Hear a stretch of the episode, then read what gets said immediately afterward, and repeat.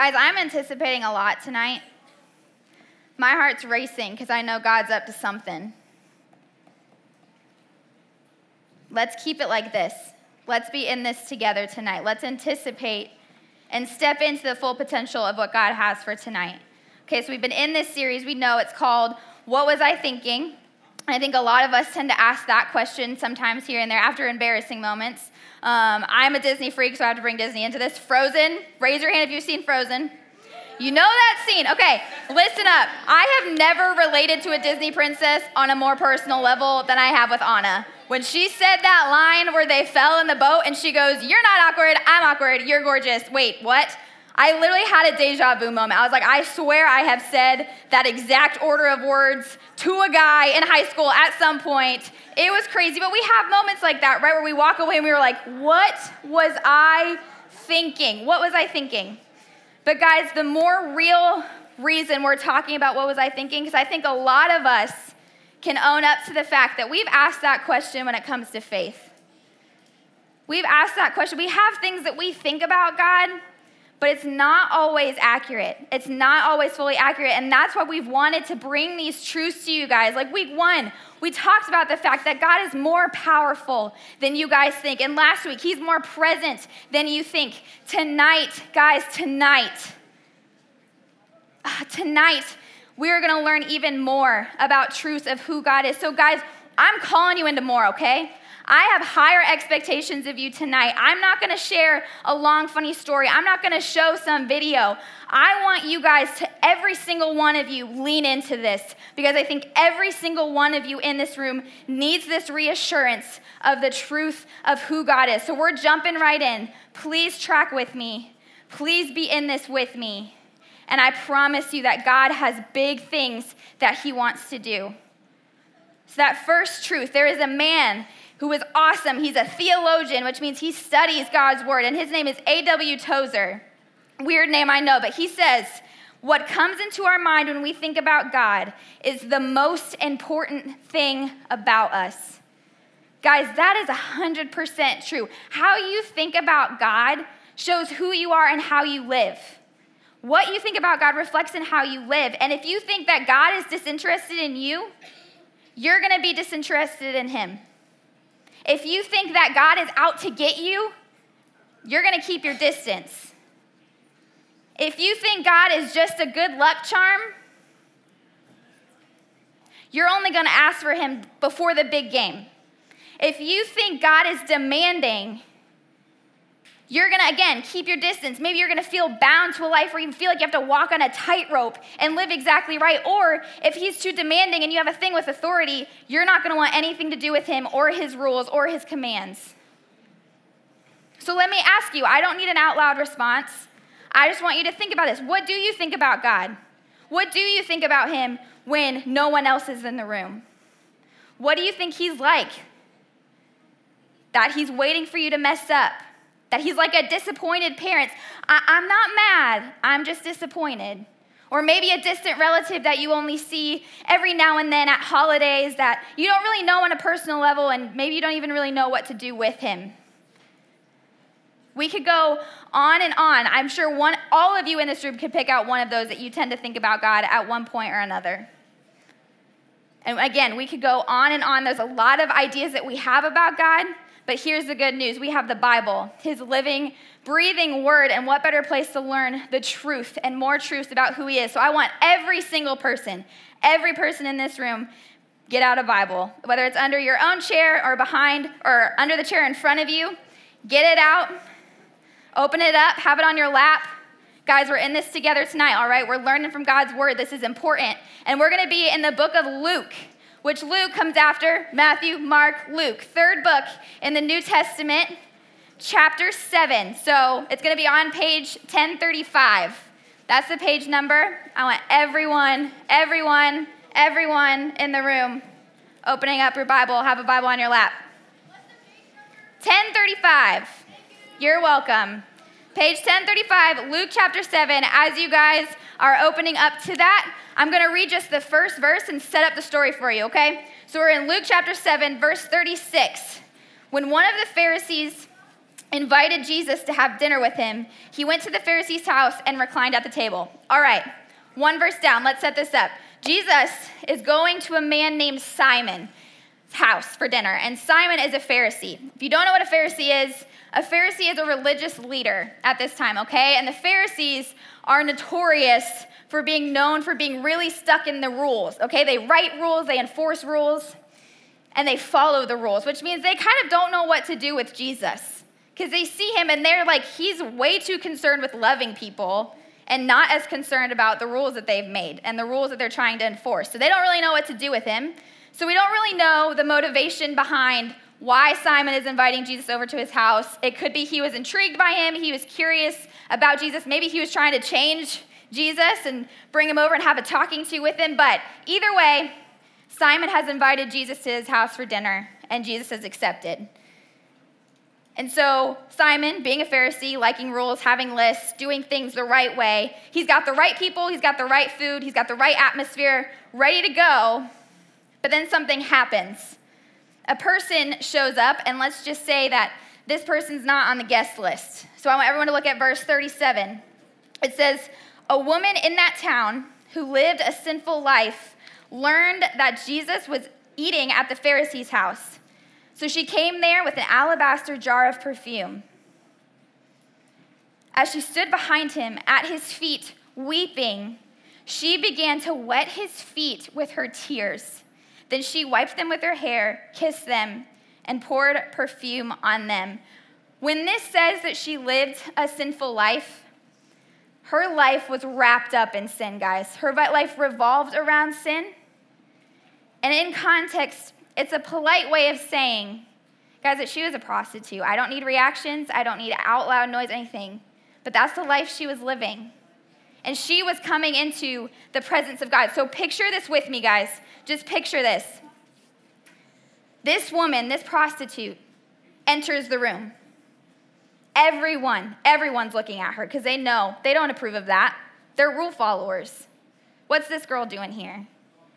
She presses through the resistance, guys. She presses through and she stands behind Jesus. She's heard about this Jesus guy this guy that they call Messiah, a Savior, the Son of God. She's heard the stories of how he's loved and healed sick and broken people, that she's loved sinners like her.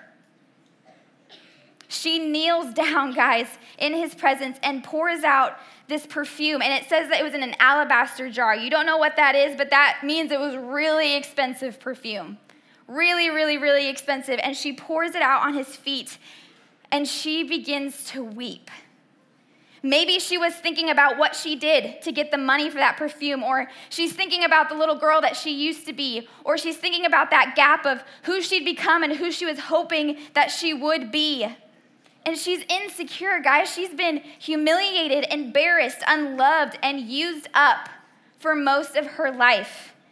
She wasn't invited to this party. The people at this party didn't approve of her or her lifestyle, but Jesus invited and welcomed her to himself. For the first time, this woman has felt loved and free, and she was so overwhelmed that all she could do was just honor him at his feet. She didn't even know what to do, she didn't know how, but she knew she had to honor him. She was overwhelmed. She'd never been loved or welcomed or received like that. So, going on in the story, going on in what it says in scripture, Simon's watching all of this go down. The Pharisee, remember we talked about? Pharisees, rule followers, do it right. And he's appalled. Look at 39. When the Pharisee who had invited him saw this, he said to himself, so he thinks this in his own mind to himself, if this man were a prophet, he would know who is touching him and what kind of woman she is, that she is a sinner. Guys, Simon is thinking, again, to himself in his mind, silently. No one can hear him. He's not talking out loud. He just thinks, like, what is Jesus thinking? If Jesus knew who this girl was, he wouldn't let this girl touch him with a 10 foot pole. What is he thinking? Let's go on. Let's keep looking. Look in your Bibles. Jesus answered him. Pause. Again, look back up. Jesus answered him. He didn't talk out loud. He was just having a to his moment to himself moment, thinking about it, thinking, what's this guy doing? And Jesus reads his mind and answers him. And this is what he says in the next few verses Simon, I have something to tell you. Simon says, Tell me, teacher. And Jesus tells this story. Two people owed money to a certain moneylender. One owed him 500 denarii and the other 50. Neither of them had the money to pay him back, so he forgave the debts of both. Now, which one of them will love more? Okay, so denarii, guys, denarii is a type of money. So basically, one owes a lot, one owes a lot less, neither can repay, both are forgiven. Which debtor loves more? Kind of. Yeah, we'll get there. You guys know. You guys are answering. Good job. We know the answer, and so did Simon. Keep reading. Simon replied, I suppose the one who had the bigger debt forgiven. You have judged correctly, Jesus said. Then he turned toward the woman and said to Simon, Do you see this woman? I came into your house.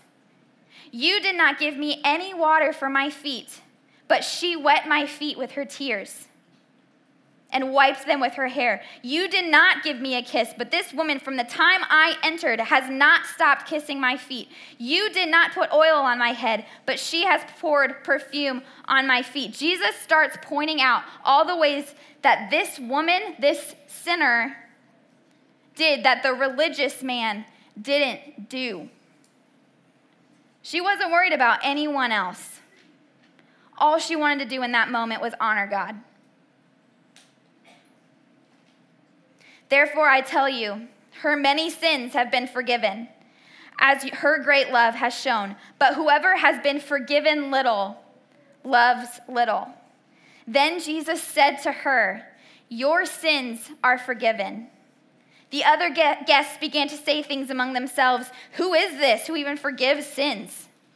Jesus said to the woman, Your faith has saved you. Go in peace. I can like picture this moment. Jesus completely disregards everyone else. He disregards the disapproval of everyone else at that party. He locks eyes with her, locks eyes with her, holds her hands in his hands, and says, Your faith has saved you. Go in peace. Guys, I need you to catch this. I need you all to catch this. Jesus does not say, Jesus does not say that your works have saved you. No. Jesus does not say that your actions have saved her. No. He says her faith has saved her. Not her following a list of rules, but her faith has saved her. When you know Jesus and put your faith in him, you trust him to resolve your sin debt and you love him for it. What we see, guys, what we see in this story is something about God that I think a lot of us easily forget or take advantage of or don't even think about. And that is that God is more loving than we think, and He invites us to receive it. Write that down. God is more loving than we think, and He invites us to receive it. Guys, the Bible tells us that God is love. Love is his nature, it's his essence, it's what directs him in every action that he ever takes. It's because he is love, he embodies love. It's not just a fleeting emotion, guys, that he feels.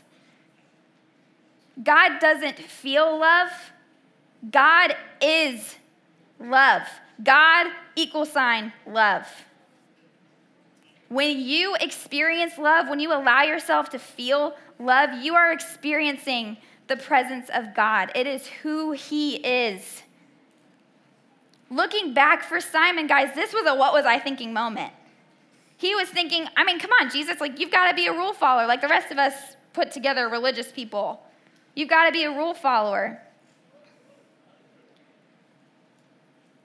But what Jesus wants us all to know, what he wants Simon to know in this, is that God is more loving than we think, and he invites us to receive it. When we receive the love of God, when we allow ourselves to receive it, it transforms your life. So, in the time that we have left, guys, I want to go through two dimensions of life that when we invite God's love in, it will transform. We're going to let everyone stay I'm gonna let everyone stay in the room.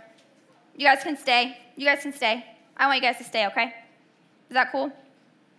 I'd like for you guys to stay in here and hear this if you wouldn't mind. Thank you. There are two dimensions in your life that we're going to talk about. That when you let the love of God in, it's going to transform you. So please let that happen tonight, guys. And please don't hinder other people from letting that happen tonight. So the first one God's love transforms insecure to secure. We've all got things we're insecure about. I don't need everyone to own up to it at once, but you can think about it. You can have things that you're insecure about. Insecurity is, is that little voice in your head that brings up your shortcomings or your weaknesses in exactly the wrong moment. Uh, for me, I've always been super insecure about my pale skin. I'm to own up to it, be real with you guys right now. Super insecure about it. I always thought, and media kind of tells you, beauty equals tan tan skin. And I'm like, guys, summer, I love being in the sun, but sun does not like me. I am usually very pink, very lobster like, but SPF 50 is my best friend. I'll just put that out there. Um, I don't get tan lines, I get less pale lines. Um, I've always been super insecure about it. And we all have things, guys. They can be appearance about yourself or just there are really deeply rooted insecurities in us. We all have them, unfortunately but it comes from an awareness of your weakness when you feel like you don't measure up. Guys, that's probably how this woman in this story felt when she walked into that room. All those people looking at her, knowing her past, knowing her lifestyle, and probably actually 100%, like I've said, disapproving of what she does, judging her as she's walking through. She probably felt so small so insecure about her decisions, about the ways that she decided to live. But then she became overwhelmed by just the presence of Jesus before her and the fact that he didn't send her away. He saw, he knew her, he knew her story, he knew her decisions, he knew her insecurities. He didn't send her away. Because can I tell you guys something? God is fully aware of your weaknesses. He is fully aware. He knows you better than you know yourself. He knew the worst parts of you when He made you, when He chose you, when He accepted you, and when He called you to Himself. He knows every part of you the good, the bad, the ugly, and still He chooses you. He accepts you, and He calls you to Himself. You are secure in His love. You don't have to impress people or seek approval because the one who has the power to give true approval already does. He already does. And you don't have to fear rejection, guys, because God has already accepted you forever. Forever. When you're standing in the classroom, locker room, living room, wherever you are, and those insecurities start to creep in, Ask God to fill you with His love. And here's the thing I probably have a lot of you thinking, well, I've done that before, and it didn't work. I've asked God to fill me, and it didn't work. I didn't feel Him. He, maybe He didn't fill you as you expected Him to. God's love and who He is is much bigger than your narrow definition or your narrow expectation of what that needs to look like. It is so much bigger, it is so much deeper. Open yourself up, guys, because He's offering it freely. And just say, God, fill me with you. You are love. Fill me with you. Exceed expectations. He loves doing that. He loves doing that for his people. Ask you to ask him to fill you with his love. Guys, there is no insecurity that his love can't fill. There is no no insecurity that his love can't fill. Now, what Jesus is teaching Simon, the Pharisee, the list maker, the rule follower, and enforcer, and what he's wanting to teach you as well in this is that there's nothing you can do. There's nothing you can do that'll make God love you anymore. So, the second way that God's love transforms, God's love transforms striving for to resting in. God's love transforms striving for to resting in. We live in a world, I say this a lot, but we really do live in a world, guys, of superficial, conditional love. But God's love is unconditional. We live in a world of conditional. His love is unconditional. You can't earn it. And that's really good news. It's really good news. The tragedy, guys, of so many Christian lives, and I'll own up to this, is that we spend our entire life trying to earn what has already been given. Walking that tightrope, feeling like we have to live life exactly right in order to keep God loving us. I think a lot of us in this room have accepted Christ, which means that we know that we don't have to earn his love.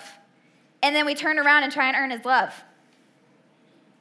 Again, I'll own up to it. I've done that. I have done that. I'm still learning that lesson. You can't earn your way into God's love, and you can't earn your way out of God's love. It is unconditional, it never ends. It is not dependent on decisions you make. You may waver, God stays the same, always. He is not motivated by the decisions you make. His love is unconditional. And there are probably some of you in this room that wouldn't call yourself a Christian. You wouldn't call yourself a Christ follower. And I'm so glad you're here. And I don't mean to sound like a broken record, but I want to say this to you too. You do not have to earn the love of Christ, you do not have to prove anything. You just have to accept it. You get to accept it. You get to say yes to Him. So I want to ask a couple questions, and I want it to stay just like this silent. I don't need you guys to answer out loud. And I know some of you guys sometimes get confused because you're like, why is she asking questions and not letting us answer?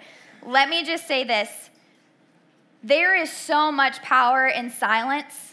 And I know our instinct sometimes is just, just say it out loud. Tell someone, tell someone our answer. We want to be the first one to answer. I want to answer that question. When you're talking, you can't listen. And I believe that as I'm asking these questions, I think God really wants to encounter some of you that are really used to talking. But the second you stop yourself and let yourself listen, I am praying in this moment right now that He will encounter you. So as I'm asking these, don't talk. Just sit in silence and just sit on these questions. First one Where are you insecure? And trying to solve it for yourself? Where are you insecure and trying to solve it for yourself? There are posts everywhere that say, you can do it. No, you can't. Listen to me. Listen to me. Listen to me. You can't because security doesn't come from being perfect yourself. Security comes from being loved by a perfect God. I'm going to say that again. Security does not come from being perfect yourself. Security comes from being loved by a perfect God. How awesome is our God? How good is our God? That no matter how much we talk or disrespect a moment, that He doesn't expect perfection. He just wants us to choose Him.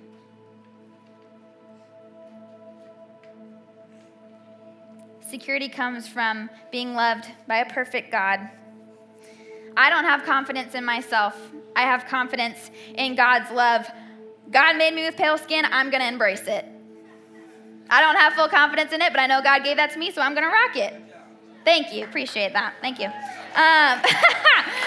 I have confidence in God's love. Have confidence in God's love. Don't be so stuck on yourself. Be confident in the God who made you. Be confident in the God who loves you. That's where confidence and security come from. So, where are you insecure and trying to solve it for yourself? Guys, like I was talking about earlier, how you don't have to earn it. Guys, trying to earn God's love is sideways energy. It's like, it's kind of like if you were to be, I'm just gonna say car, I don't know none of you guys are driving yet, almost. I'm just gonna say you're given a free car, okay? You're given a free car, and then you spend all summer working a job to pay for the car. You don't have to pay payments on it, you don't have to pay for it. And you spend all summer working for it, dawn till dusk, working, coming home overwhelmed, stressed, overworked for a car that you already have. You guys realize how dumb that sounds, right?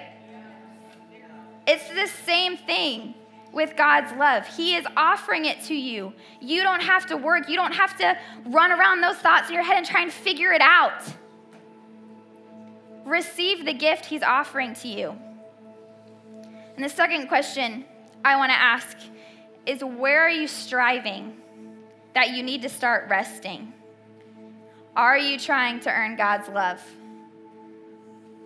Are you feeling like the second you step off the tightrope, you're done? Take it from me, guys, I tried. I've lived like that, where I felt like I had to walk on a tightrope and I had to bring everyone else on the tightrope. I felt I was a Pharisee for sure. I was pretty judgmental, and I felt like I had to stay here. If I didn't, I was outside of God's will, I was outside of God's love. It does not work. He's patient in that. He's not punishing in that. He simply just says, Stop. I'm here. I am here. I think one of the reasons we carry so much stress and worry and anxiety in this life is because we don't know, we haven't allowed ourselves to receive how loving God is. And if we find our security and our rest in our Father's love, guys, our Heavenly Father, we would be totally changed. God's love is the ultimate game changer. Imagine if you were fully secure and fully resting in God's love. What would that be like? Guys, I've had so many of you recently come up to me, and I'm so glad that you have. I'm so glad that you guys feel like you can come up and talk to me and you've talked to me a lot about strained or non existent relationships with parents. There are a lot of you that probably want so badly to be able to just sit with your mom and talk about what's going on in your life, or you want your dad to just be present, to be there, to be a part of your family, or maybe you guys don't even live with your parents. I don't know. But I think there are a lot of you in this room that have been working so hard to finally have one of your parents, your mom or your dad, just finally approve of you. Or maybe you've been working so hard just to get that approval of people at school. You've been trying to be the best, you've been trying to be the best student, the best athlete, the best person, the best behaved or the worst behaved just to get their attention. The love of a parent, guys, is an honest and true desire for you to have, but that is not what's going to fulfill you. God's unconditional love that He offers freely to you is what's the only true thing that's going to fulfill you. You may not have the relationship with an earthly parent that you want, but you have a heavenly father that loves you so much. So much. He approves of you. He has plans for you. He has a potential for you that if you would just allow yourself to receive it, He has so much more for you than you could ever expect or anticipate.